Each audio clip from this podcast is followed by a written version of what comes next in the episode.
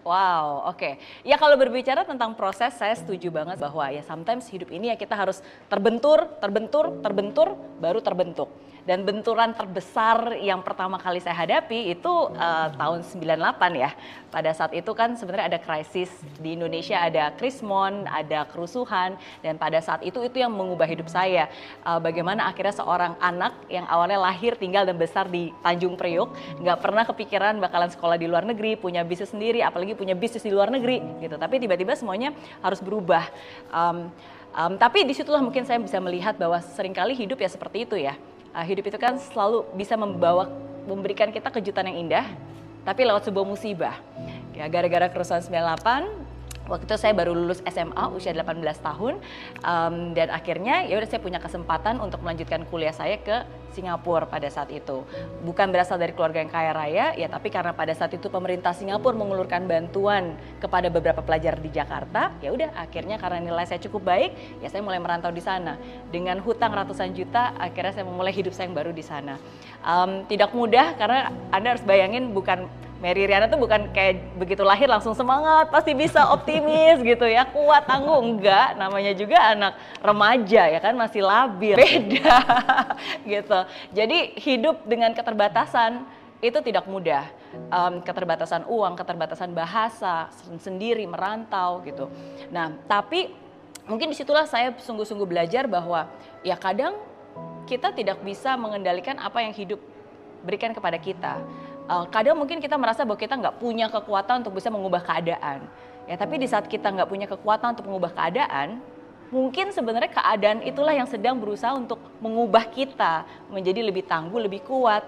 Ya, dan akhirnya ya singkat cerita dari situ ya um, again ya nggak mudah, sedih, kecewa, tapi akhirnya saya berusaha untuk bisa mengubah dan memberanikan diri untuk bermimpi besar.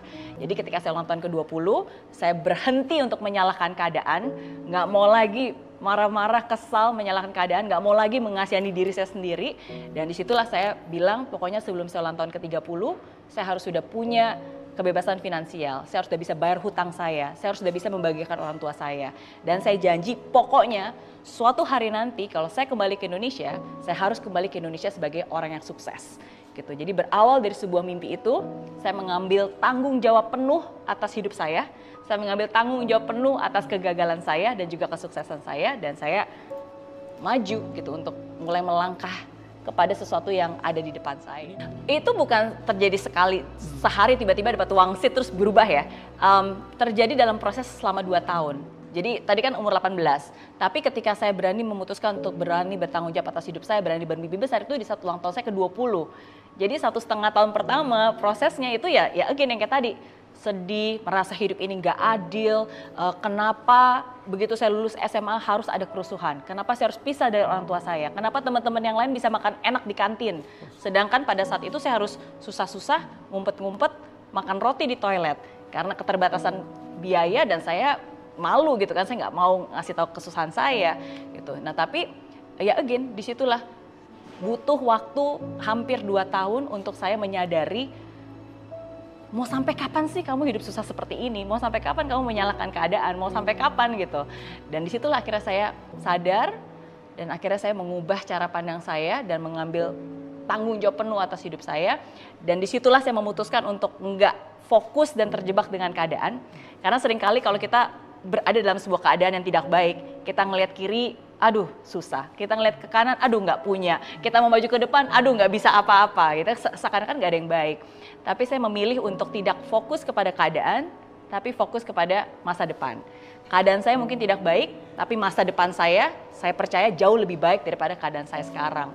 Gitu. Jadi itu sih yang saya berusaha untuk mengalihkan perasaan dan semangat saya dan fokus kepada ada yang di depan saya gitu. Bukan berarti begitu saya punya mimpi, terus tiba-tiba ye semua hidup jadi indah bangun pagi matahari bersinar gitu kan terus tiba-tiba dapat rejeki. Enggak kayak gitu. Oke okay? tetap aja uh, ketika kita sudah punya mimpi saya punya keberanian untuk melangkah bukan berarti semuanya jadi gampang-gampang aja enggak. Justru saya bilang sering kali yang terjadi adalah sebaliknya.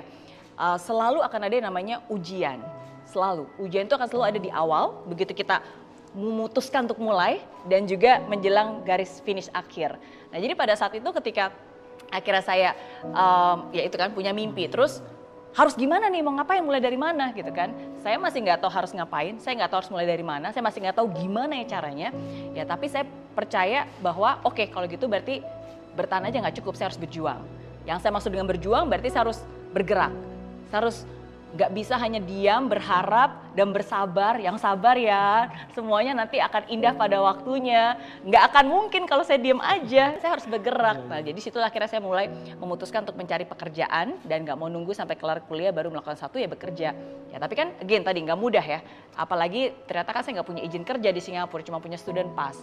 Jadi saya benar-benar mulai dari apa yang saya bisa kerjakan, upah harian, kerja bagian brosur di jalan, jadi pelayan restoran, kerja di toko bunga, ya pekerjaan-pekerjaan yang mungkin banyak orang meremehkan, ya tapi di situlah uh, hidup mengajarkan saya tentang proses, hidup mengajarkan saya tentang kesetiaan, hidup mengajarkan saya bahwa um, kita tidak boleh mengecilkan kesempatan dan pekerjaan apa pun gitu. Dalam hidup kita asalkan kita terus setia pada prosesnya percaya pada prosesnya ya pada akhirnya kita juga akan bisa mendapatkan hasil yang kita inginkan.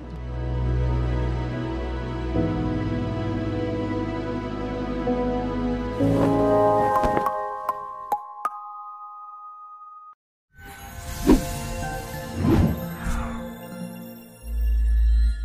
aplikasi Mary Riana tersedia lengkap video-video YouTube terbaru saya, artikel yang up to date, post inspirasi, koleksi merchandise, workshop dan seminar yang bisa kamu dapatkan free dan download sekarang juga gratis.